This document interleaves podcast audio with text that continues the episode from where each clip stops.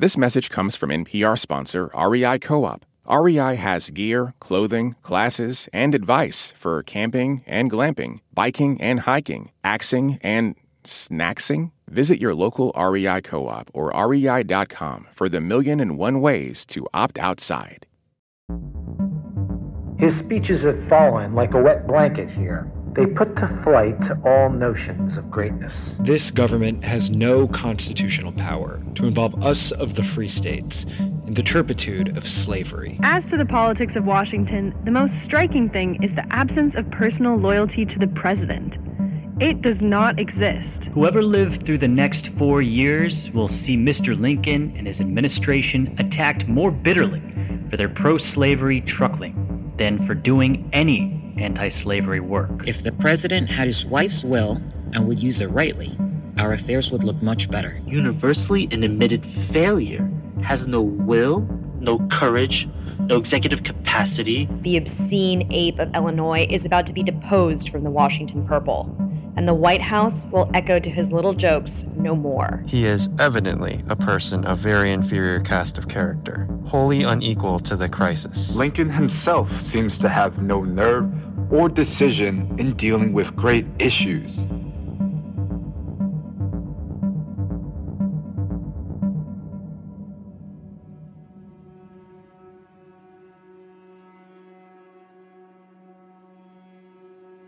Being a politician is a perilous job where criticism is inevitable and someone's always bound to be left unhappy with what you do.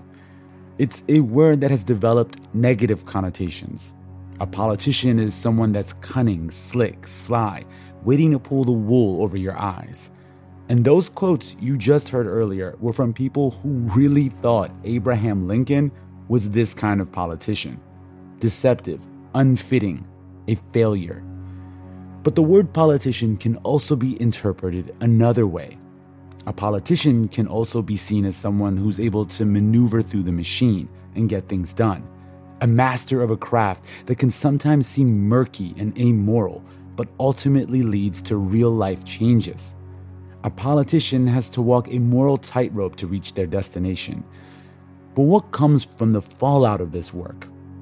This was a question Abraham Lincoln had to face constantly. That is what was going to be necessary if we were going to have a democracy that moved in the right direction. You need a majority, uh, most of the time, to move in the right direction. My name is Steve Inskeep. Yes, that's Steve Inskeep. You might have heard of him. I'm a journalist. I'm the co host of NPR's Morning Edition, and I also write books and write histories. My latest book is called Differ We Must How Lincoln Succeeded in a Divided America, which his absolutely was since he was the president during the Civil War. Lincoln's political success looms large in our imaginations. He's the man whose leadership helped end slavery in the United States and kept the Union together. But his path to victory wasn't straightforward at all, and it's something we could learn from in our own divided moment. Inskeep makes a case for why we should collaborate and, yes, compromise with people across the aisle. Not because it's nice or it's the right thing to do, but because that's what makes our government work. I'm Rand Abdel Fattah. And I'm Ramtin Arablouei. Today on this show, we focus on Abraham Lincoln, the politician, from his early career up to the Emancipation Proclamation, how he used compromise to reach his goal of ending slavery, and who he decided to leave out in order to get it done.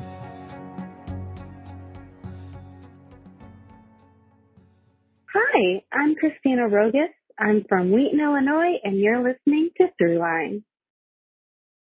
Support for NPR and the following message come from PBS. PBS invites you on a trip to the future. A Brief History of the Future is a groundbreaking series filled with hope and possibility about where people are today and what could come next. From tech to tradition, from climate to culture, from science to spirituality. Join futurist Ari Wallach on a journey around the world as he meets the brilliant minds and brave pioneers remaking people's futures for generations to come. A Brief History of the Future. Stream now on PBS and the PBS app. This message comes from NPR sponsor Hulu. We Were the Lucky Ones is the true story of one Jewish family's struggle to survive and reunite after being separated at the start of World War II. The series is for your Emmy consideration in all categories, including Outstanding Limited Series and Outstanding Lead Actress and Actor in a Limited Series for Joey King and Logan Lerman. For more information, visit fyc.hulu.com.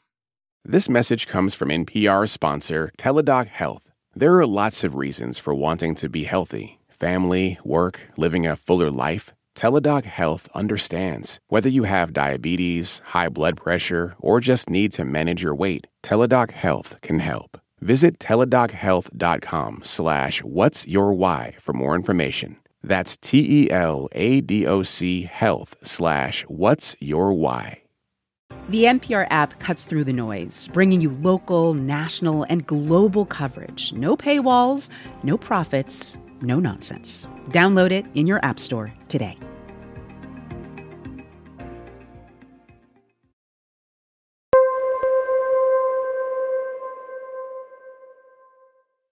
Differ We Must.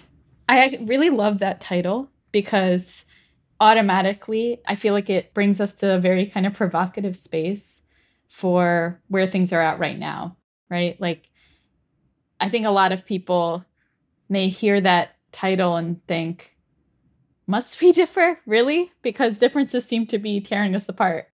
I started thinking about the diversity of America.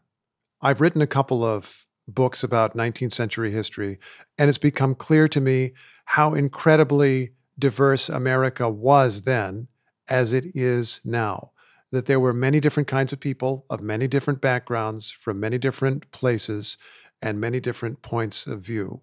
Uh, Lincoln is a central and overwhelming figure in that picture. And he's somebody who's been fascinating to me for a long time, who I've read about ever since I was a kid. He grew up mainly in my home state of Indiana. And so when you grow up in Indiana, you learn a lot about Lincoln. You grow up anywhere in America, you learn, learn a lot about Lincoln. But I was thinking about the rest of the country and who else was out there and how he dealt with them. So my first thought was to capture Lincoln's encounters with a diverse group of people. Um, and as I wrote, it became clear to me that what is most interesting is those instances in which he had a disagreement with someone. And that someone might be a white man who owned slaves, who owned enslaved people.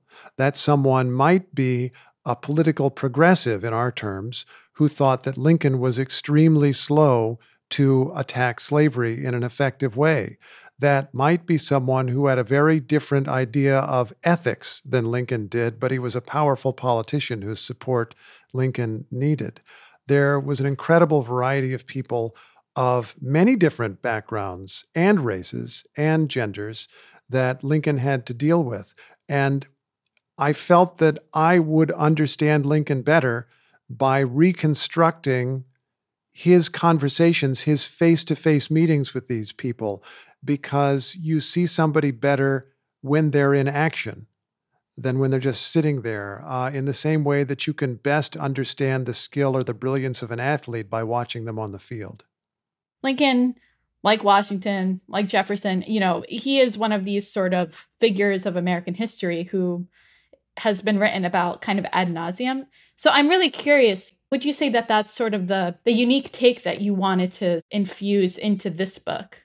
It seems to me that Lincoln struggled to be practical and reach out to people who disagreed with him and try to win. He was an ambitious guy without ultimately giving up his principle. For me, the most powerful example of that is the 1858 Senate campaign. He ran for United States Senate against Stephen Douglas which is a campaign that's famous for their debates, the Lincoln Douglas debates. But I think it should also be known for what was going on behind the scenes. Lincoln did a county by county analysis of voting patterns in Illinois and concluded that he could not win unless his party got the votes of anti immigrant groups who dominated a particular section of Illinois, nativists or know nothings as they were called then. The Know Nothings were a political party strongly against immigration. and anything that brought foreign influence into the country. Lincoln had an extreme aversion to their beliefs. He actually wrote in a letter if the Know Nothings get control, I would rather emigrate to some country where they make no pretense of loving liberty, such as Russia, for instance. He really did not like them. But he reached out to a friend of his, Joseph Gillespie, who was a leading nativist, and said, I need you to round up votes for me. And as best I can determine from the record that survives, Lincoln continuously reached out to nativist voters, but appealed to them only based on their common aversion to slavery. He did not pander to them. He did not give them any sign or signal that he was sort of a nativist too. What was it about Lincoln that made him able to kind of hold this line between idealism and practicality. How common was this? I think Lincoln was uniquely equipped to hold conflicting ideas in his head at one time. He thought in what he would see as practical terms. In the end, Lincoln did not succeed in that election. He lost. It seems to me that he might have gotten a little closer to winning had he been willing to pander to the nativists and gained more nativist votes, but he was not, for various personal, moral, and political reasons, not willing to do that. And he did lose that campaign, but he added, as others did, some nativists to the anti slavery cause, which did prevail two years later when Lincoln was nominated by the Republican Party and won the presidency how has researching and writing this book changed your opinion of Lincoln or your view of him as a historical figure and as a human being, as a person?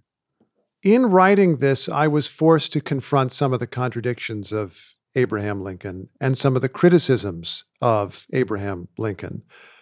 When you study Americans of this period, you find all kinds of interesting people with interesting and deep opinions. But when it comes to a subject like racism or slavery, you find very few people whose remarks all stand up today, where you would say, I agree with nearly everything they have to say. Um, Frederick Douglass is one of the, the very few. If you look at Frederick Douglass from, say, the late 1840s through to the end of his life, it's hard to find that much to disagree with. Although some people did disagree with him from the right and the left in his time, for sure. But from a modern perspective, it's hard to find that much in Frederick Douglass's writings that you would disagree with. You can easily find things in Lincoln's speeches and writings that you would disagree with today. And you would have to ask why is it that Abraham Lincoln was opposed to slavery, but said that he also opposed allowing political equality for black people, which is to say things like voting rights? Why would he say that he was against that? Um, Clearly, that was wrong. And he had enough information then to know it was wrong. But what's even more remarkable to me is that when I read his speeches, his speeches tell me that this was wrong. He says in one of his speeches in 1854 that it is a total destruction of self government to refuse the vote to black people, to refuse self government to black people. If the Negro is a man, is it not to that extent a total destruction of self government to say that he too shall not govern himself? And yet, a few years later, he's saying, No, I'm not really going for that. I believe we have no power, under the Constitution of the United States, or rather under the form of government under which we live, to interfere with the institution of slavery. I think the way that it is often dealt with is people kind of acknowledge it and go on and acknowledge that, that, that the guy signed the Emancipation Proclamation and did a lot of important things, which is all true.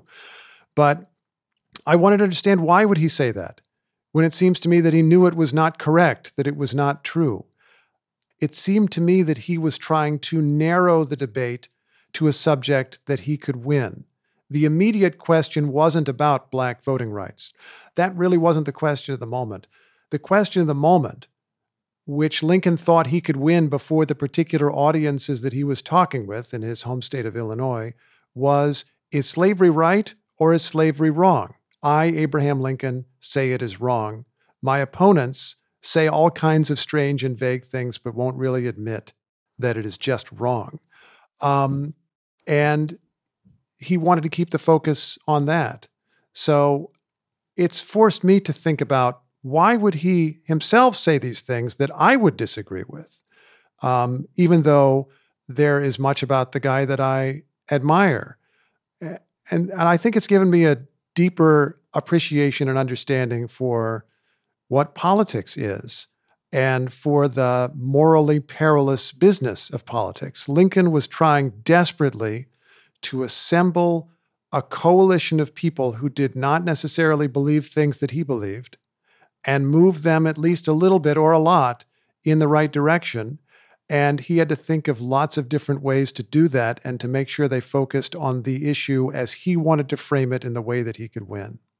What is so compelling about this framing of him and sort of like way of gaining insights into him as a person is that you know you mentioned in the book tolstoy describing him as kind of a saint of humanity and i really like that because often we sit in that mythical space with people like lincoln and it moves us into a very human space, a very flawed space, a very complex space. And politics and the word politician, they feel like kind of dirty words like nowadays. I think a lot of people have like negative connotations. But that's the word that comes to mind as you're describing sort of he's politicking. He is a politician fundamentally. Um, and as a politician, how would you say, like, how would you characterize his kind of tactical approach? We have been conditioned to think of politics as a bad thing. Plenty of politicians have taught us that it often is a bad thing. But politics is what is necessary in a democracy if you're going to move people forward and Lincoln embraced that. Now, you ask about his political style. Lincoln was approachable and yet not approachable. He was a great storyteller. He could tell a joke, he could tell an off color story. Lincoln recounted a time that he'd climbed up in a tree and his friend had gone to sleep, was taking a nap. And Lincoln attempted from the tree to poop into his friend's hat. He thought this would be really funny, but the friend foiled him because he wasn't really sleeping. And at the last second, he switched their hats. this is the story that Lincoln told in the White House, uh, according to a man who was there. Nothing was really off limits for this guy. He was almost like a comedian. He was very entertaining. But by telling stories and talking in that way, he often was diverting or derailing the conversation away from the thing that the other person in the room really might have wanted to know. He only wanted to say the thing that would advance the campaign that he was in, and he was comfortable withholding other things, almost to the point of seeming to deceive someone. And there's a cost to that, to avoiding saying certain things one of the things I find frustrating about Lincoln and also about this deeper question, which is is it better to compromise your own personal beliefs or perhaps put them to the side or evade or describe some of the things you did, did about a style and win? Or is it better to stand up for your ideals and potentially lose? And what would have someone like Frederick Douglass, for example, who often was frustrated with Lincoln, have made of Lincoln's style and that kind of leaning towards doing what you have to do tactically to win versus kind of making a statement? What would someone like Frederick Douglass have made of that style? What did he make of that? Yeah, well, uh, Frederick Douglass is great because he himself was a political pragmatist. Uh, he began his political career as uh, I guess we would say more of an idealist or an absolutist on slavery. And why would he not? He escaped from a horrible experience of slavery and became an anti-slavery writer and orator. And his uh, his his patron or influence, William Lloyd Garrison, was someone who concluded that slavery so contaminated the Constitution that it was okay to burn copies of the Constitution and to call for a breakup of the Union because why would you want anything to do with this horrible institution? Uh, William Lloyd Garrison didn't even believe in voting. Why would you vote and participate in this unjust system. Frederick Douglass started there, but began to feel that he could have a greater impact by participating in the system and participating in whatever democracy was available to him. He lived in New York State, where a black man could vote. He had to own some property, $250, I think, which is not a requirement that applied to white people. So it was a racist law, but it allowed an opening for a black man to vote, and Frederick Douglass voted he had an opportunity to be influential through his newspaper that he ran in Rochester, New York, an anti slavery newspaper. And from the early 1850s, he was increasingly supporting anti slavery parties. And then in 1856, openly supported the Republican Party, which was not as radical as the parties he had supported in the past. So he went from saying no politics at all to I will participate in politics so long as I'm running, uh, so long as I'm supporting this third party that favors abolition immediately. And then he went to saying, I'm going to support the Republican Party, which calls for something a little bit less than that or considerably less than that, but I think they can win, and they are an anti slavery party. I think also what I'm wondering is kind of that the practicality in his tactics. How would that have frustrated frustrated someone who was looking for a you know kind of an idealistic stand because these are these are very intense real issues he's dealing with? You know I, lincoln frustrated a lot of progressives or people we would consider progressives the really strong abolitionists. And we should be clear the abolitionists were morally right in the argument um, 100%. But they disagreed with Lincoln about his tactics. There were a lot of people who considered him to be just too moderate and not inspiring. But there were also abolitionists, and Frederick Douglass is one of them, who got to know Lincoln and seemed to understand just what he was doing. Douglass, I think, is the best example because I think that Douglass always knew that Lincoln was being pragmatic and moving toward the right goal. But I think that Douglass felt a duty at the same time to openly criticize Lincoln for the times that he fell short, because there were times that he did fall short. Coming up, the Lincoln who we often forget. Hi, this is Amy Latka from Indianapolis, Indiana, and you're listening to Throughline from NPR. We just want to take a moment to shout out our Throughline Plus subscribers. Thank you so much for your support.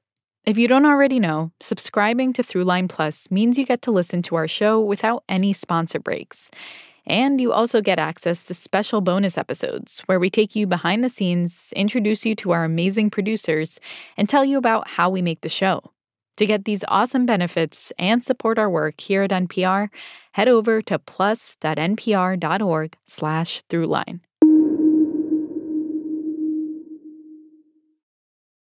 This message comes from NPR sponsor Squarespace. Kickstart or update written content on any website, product description, or email with Squarespace AI, generating instant, personalized results that know and show your brand identity. Explain what your site is about, choose your tone, and enter what you need to get short or long form text. No matter the placement, Squarespace AI makes it easier to go live, stand out, and succeed online. Use code THROUGHLINE to save 10% off your first purchase of a website or domain.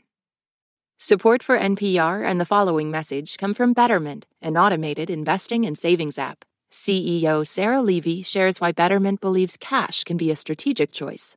There are times when the market is volatile, when customers are a little nervous about investing. We came to understand that there was an opportunity to introduce cash as part of an investing strategy and to give back yields to the customer. Learn more about high yield cash accounts at betterment.com. Investing involves risk, performance not guaranteed. Cash reserve offered through Betterment LLC and Betterment Securities. Betterment is not a bank. All that sitting and swiping, your body is adapting to your technology.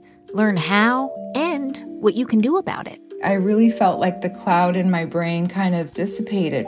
Once I started realizing what a difference these little breaks were making, there's no turning back for me. Take NPR's Body Electric Challenge. Listen to the series wherever you get your podcasts.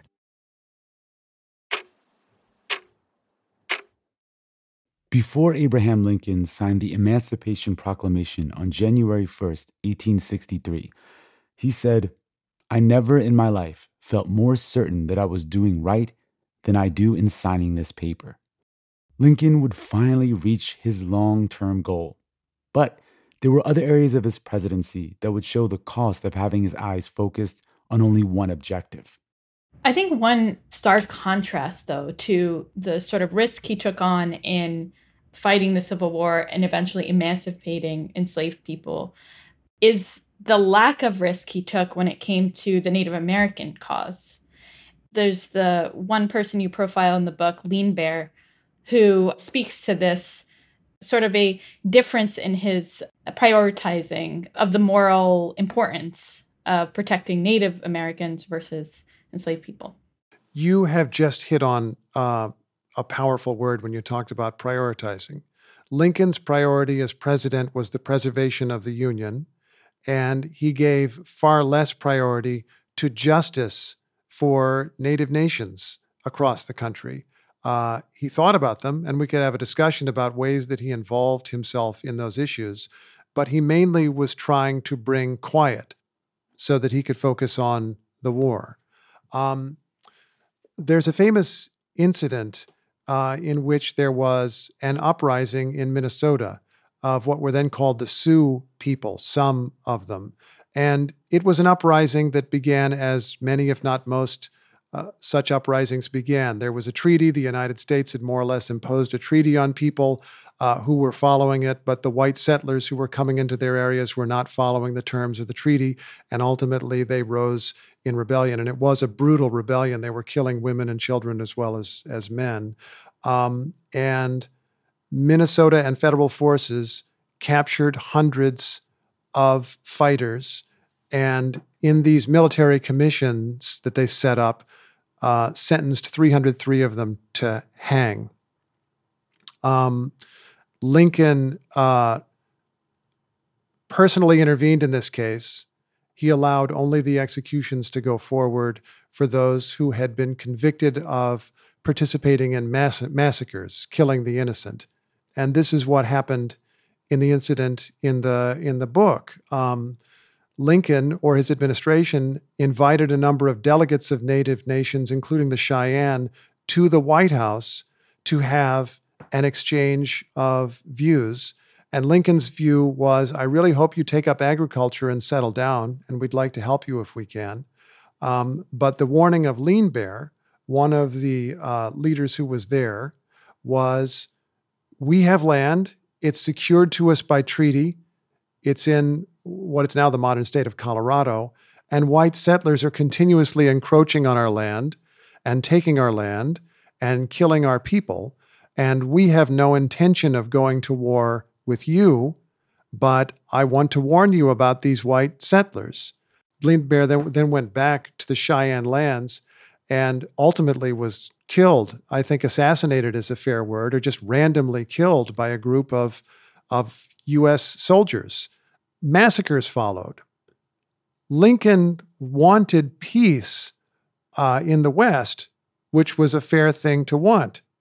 And he brought people to the White House to urge them to be peace, peaceful, which was a fair thing to do, except he had brought the wrong people to the White House to urge peace. He would have needed to bring white settlers there to tell them to be peaceful um, because they were the ones, according to any evidence that I've been able to study, they were the ones who were the aggressors in that situation. Wow. You know, based on what you saw, there there is today very much a negative view of Lincoln's relationship with Native people in the United States. And not only that, his view of Native people. Where does that come from? Just as with slavery, you can go through Lincoln's writings and find things that make you cringe. Uh, even when you read the transcripts of his speech that he gave to the Native leaders that he invited to the White House, um, uh, a lot of it is kind of hard to read because it just seems so kind of antiquated and and outdated. He's respectful and he hears them out and he's talking things through. And then he says, I've brought some kind of a professor here and he has a globe. Let's roll over this globe on wheels. And then he's trying to explain to them how white people believe the world is a great ball. And here's where we are on it, and here's where you are on it, and trying to give them a little science, which I don't know, maybe somebody in the room didn't know that, but when you read it today, it just feels very patronizing. Uh, it feels very strange. Like, why is he doing that?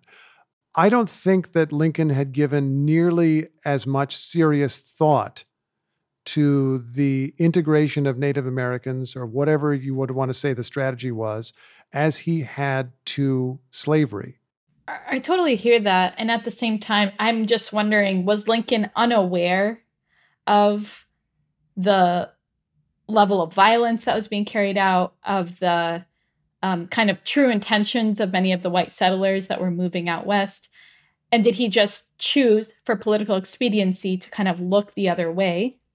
Or do you think he was actually um, as uh, you know well intentioned in trying to bring Lean Bear and the other Native American leaders to the White House or was that part of his sort of like i'm playing both sides here and and seeing what's gonna kind of like allow me to get more political brownie points.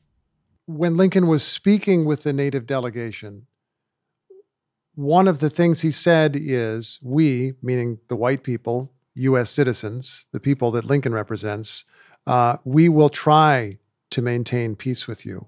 We will try to maintain peace with you.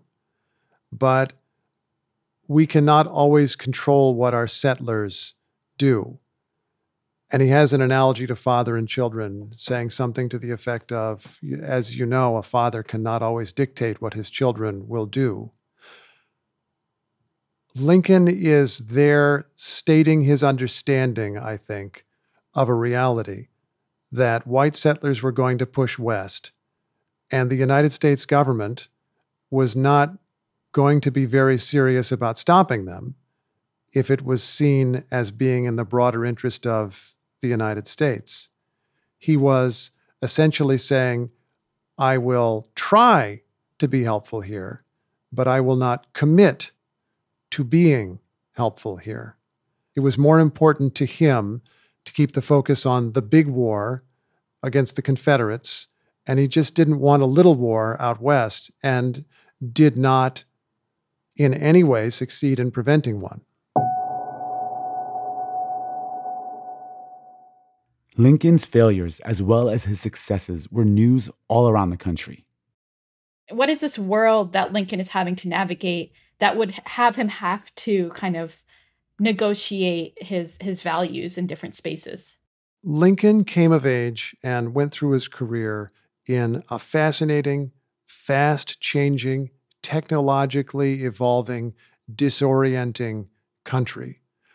During his adult life, railroads were developed and began spreading rapidly across the country, which incredibly sped communications. Daily newspapers became a regular part of American life, which incredibly sped communications. And the telegraph made it possible for the first time in human history to know what was going on in some distant city over the horizon at virtually the same time that it was happening. None of this had been possible before. And all of these things were creating pressures on the economy and on society. It's easy to understand the effect of that on an issue like slavery, where if you lived in the North somewhere where there was a very small black population, and if you were white and and if your state had long ago abolished slavery, you might have no contact with the institution and only a very general abstract idea that there were several million people performing forced labor somewhere else in the country that you had never been or seen. Railroads made it possible to travel there. Railroads made it possible for people escaping from slavery to quickly get north and appear in your community. Uh, the telegraph would bring news of distant conflicts and outrages and, and, and atrocities on people, and it would get in your newspaper possibly the very next day. And people were having to confront their differences. And Lincoln, he understood that if he was to rise, he needed to wrestle with different kinds of people, intellectually, I mean, and he needed to figure out how he was going to unite people in a cause with himself at the head. This context sounds eerily familiar. Uh, the parallels are jarring, right? The airplane is the railroad today, the newspapers are the internet, the amount of information being passed on. It almost seems like, you know, the, the technology at that time was bringing the country together. Technology today has brought the world together. But as we alluded to earlier, it doesn't feel like Lincoln's technique or tactics would be as successful today, given the environment in which we live in, where for example, being friends with someone who believes in something that's fundamentally opposed to your belief system, something as deep and as emotional as someone's belief on slavery, for example, back then, you, doesn't feel like there's as much space for those tactics now. What and maybe I'm wrong, but what do you think was different about the cultural context of that time that made someone like Lincoln successful politically?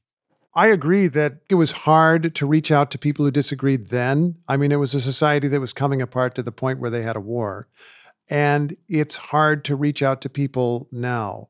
There are people we can think of in the news of the last few years who have united despite their political differences.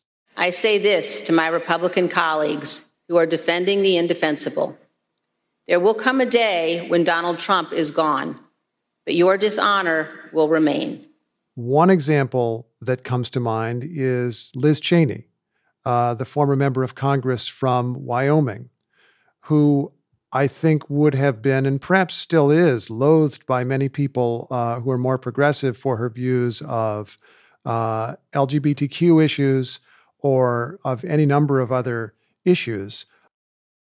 But Cheney when the Capitol was attacked on January 6th, 2021, concluded that that was an assault on democracy, that Donald Trump, the then president, was responsible, and that she needed to hold him accountable, even though he was a member of her party.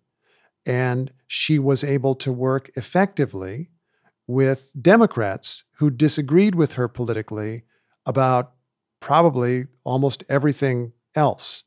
Um, and you can find Democratic members of Congress who consider Cheney a close friend, someone that they not only worked with or used, but who they really respected and uh, appreciated. And that is an example of people under tremendous pressure who disagree about most things, finding that one thing was more important than everything else in that particular moment and forming an alliance. That sort of thing does happen. But it cost her her career, though, Steve. I mean, I would just point that out, right? It cost her her position and maybe her entire political career. Yeah, it did cost her her position, and we don't know in what form she would return to politics or if she'll be able to return to politics at all. Um, and that is part of the the deal. Um, when we talk about people reaching across the aisle or reaching across some difference to find some way to get value out of people who disagree with you, which is what Liz Cheney did and what Democrats who worked with Liz Cheney did. When you talk about someone like that, our modern temptation is to say they are weak, um, they are cowardly, they're doing the politically easy thing. But very often they're doing the politically difficult thing and a courageous thing.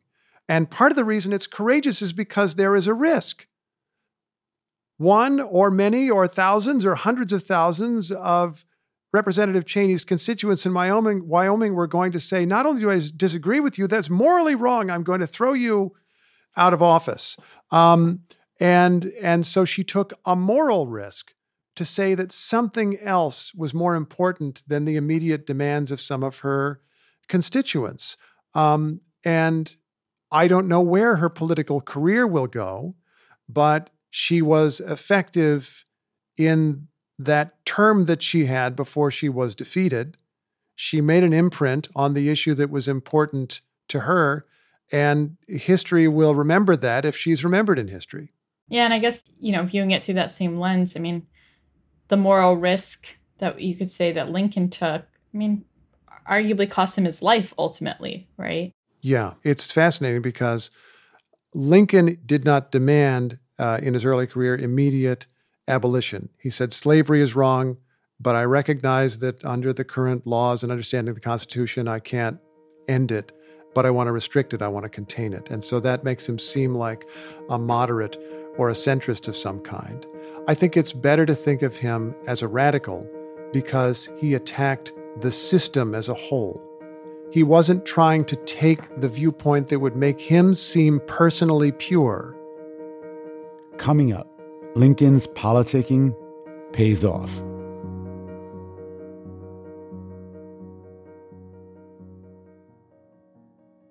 Hi, this is Jack Shaughnessy from Seattle, Washington, and you're listening to Throughline from NPR. This message comes from NPR sponsor Acorn TV. Acorn TV isn't just good, it's brilliant, with exceptional television from around the world. Their romances are more charming, their mysteries cozier, their noirs more gripping, and their comedies cleverer. More clever? Oh, you get it. Acorn TV is brilliant stories told brilliantly. Visit acorn.tv for a 30-day free trial with promo code NPR. So, in a nutshell, Acorn TV. Brilliant. This message comes from NPR sponsor Progressive Insurance, where drivers who switch could save hundreds on car insurance. Get your quote at progressive.com today. Progressive Casualty Insurance Company and Affiliates.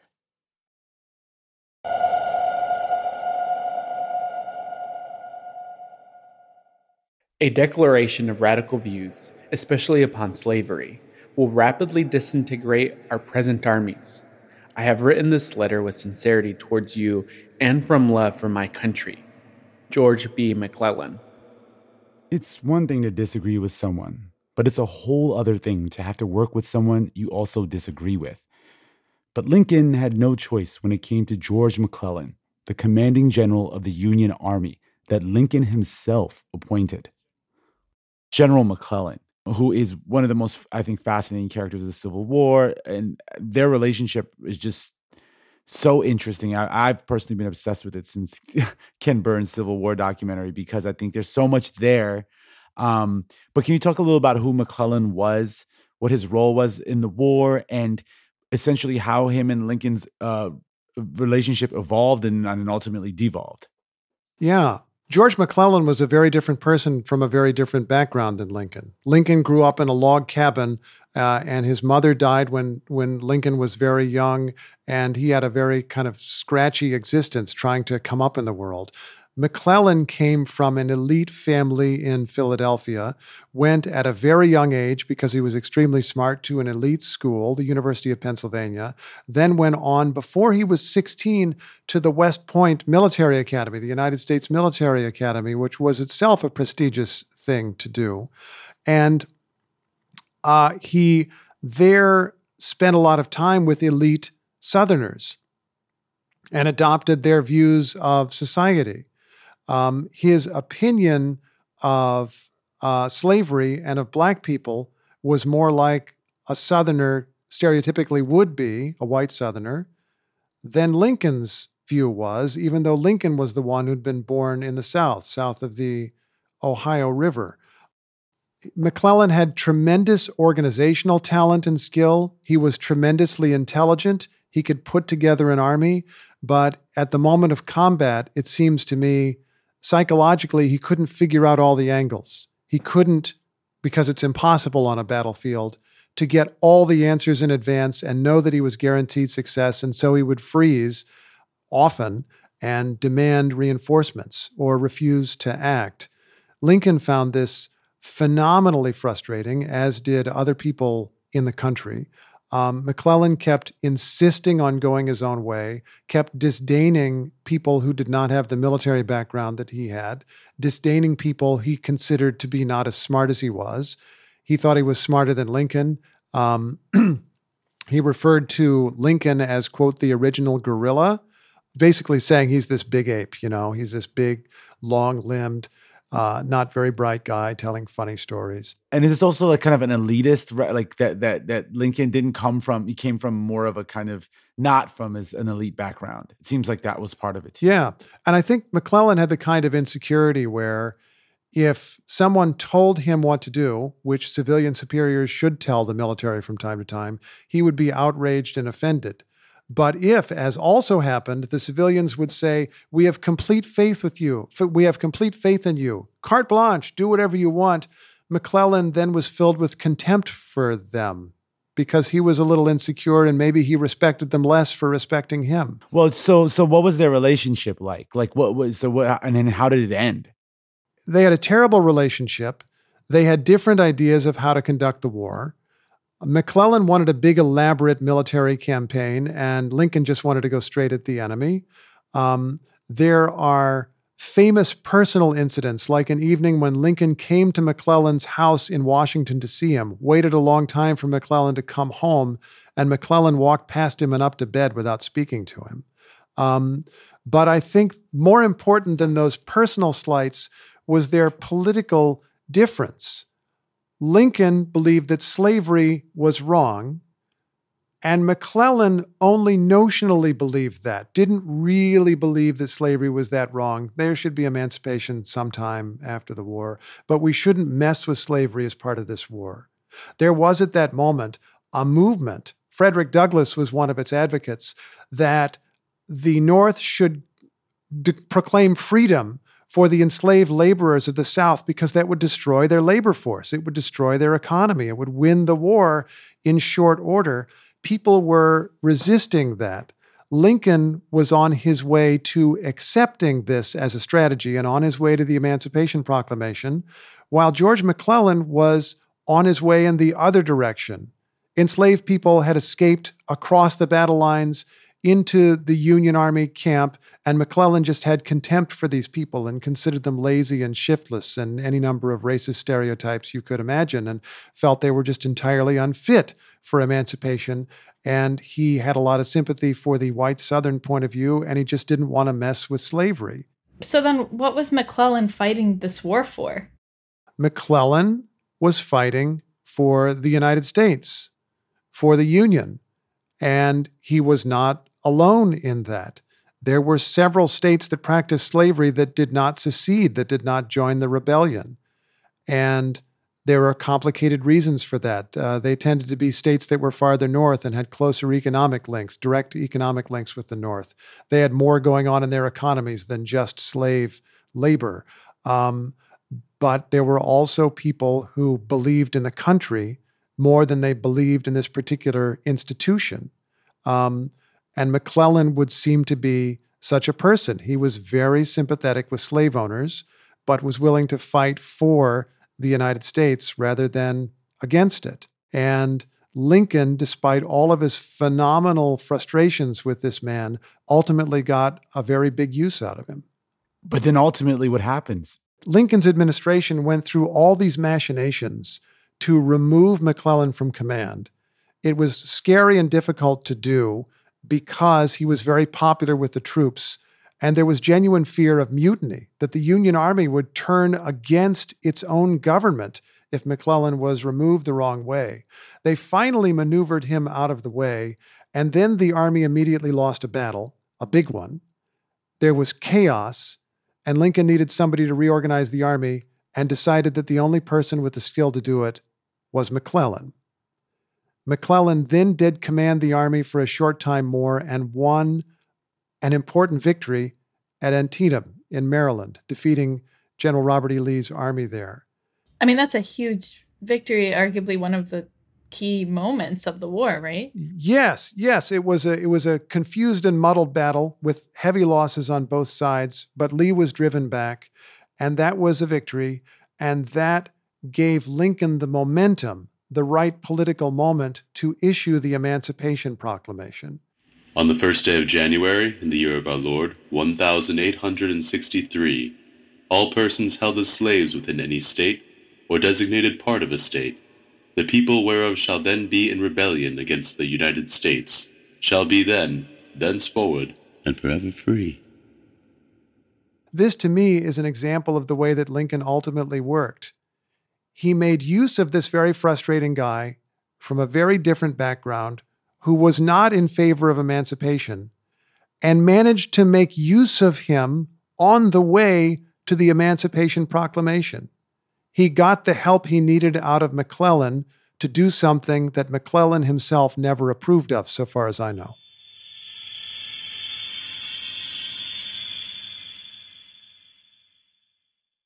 I'm so curious to know from that time when you were a kid to now, having written this book about him, um, you know, in a in a very tense climate um, when it comes to history telling of any kind. How has your vision of him transformed, and why do you think it's important we are having this conversation in this moment? I still admire Lincoln for many of the qualities that uh, I sensed or understood as a kid growing up in Indiana, I admired him for his words, for his skill with words, for his skill with people, for his ability to rise in the world from very modest and difficult circumstances, um, and for his cleverness, for his sense of humor. I think it's also important to understand the complexities of what he really did, that we would not know his name History would little note nor long remember him, to use a phrase from Lincoln's Gettysburg Address, if he had not engaged in politics and made some really challenging moral choices, which we also face in different issues today. As participants in a democracy, we face choices all the time over who to support and what makes the most sense and what is the most important thing we can do politically right now and what has to wait. Um, and that doesn't mean it's ever right for any particular issue that should be corrected to wait. It just means we're forced to make the choices, as Lincoln was. Any political coalition in such a vast and complicated country as this is going to involve uniting with different kinds of people. And that will force choices on some of us, many of us, or all of us to decide what is truly important. What can we accomplish now? What do we have to leave for another day but keep still in sight? And how do we preserve this gigantic experiment in self government that we're all a part of?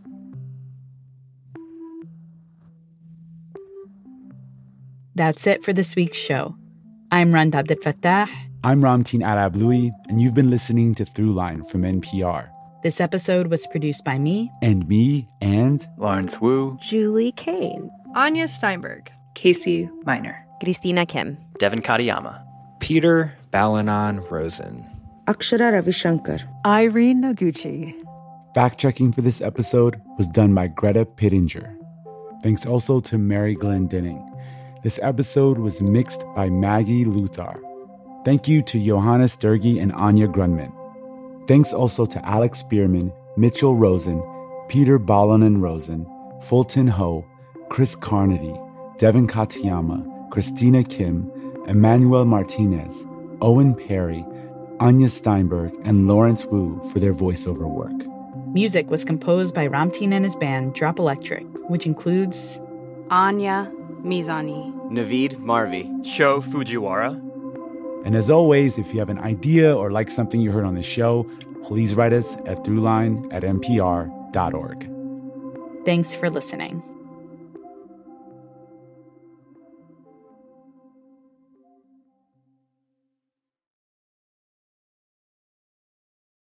Support for NPR and the following message come from Bombas. Bombas makes absurdly soft socks, underwear, and t-shirts. And for every item you purchase, Bombas donates another to someone facing homelessness. Get 20% off your first purchase at bombas.com slash NPR and use code NPR.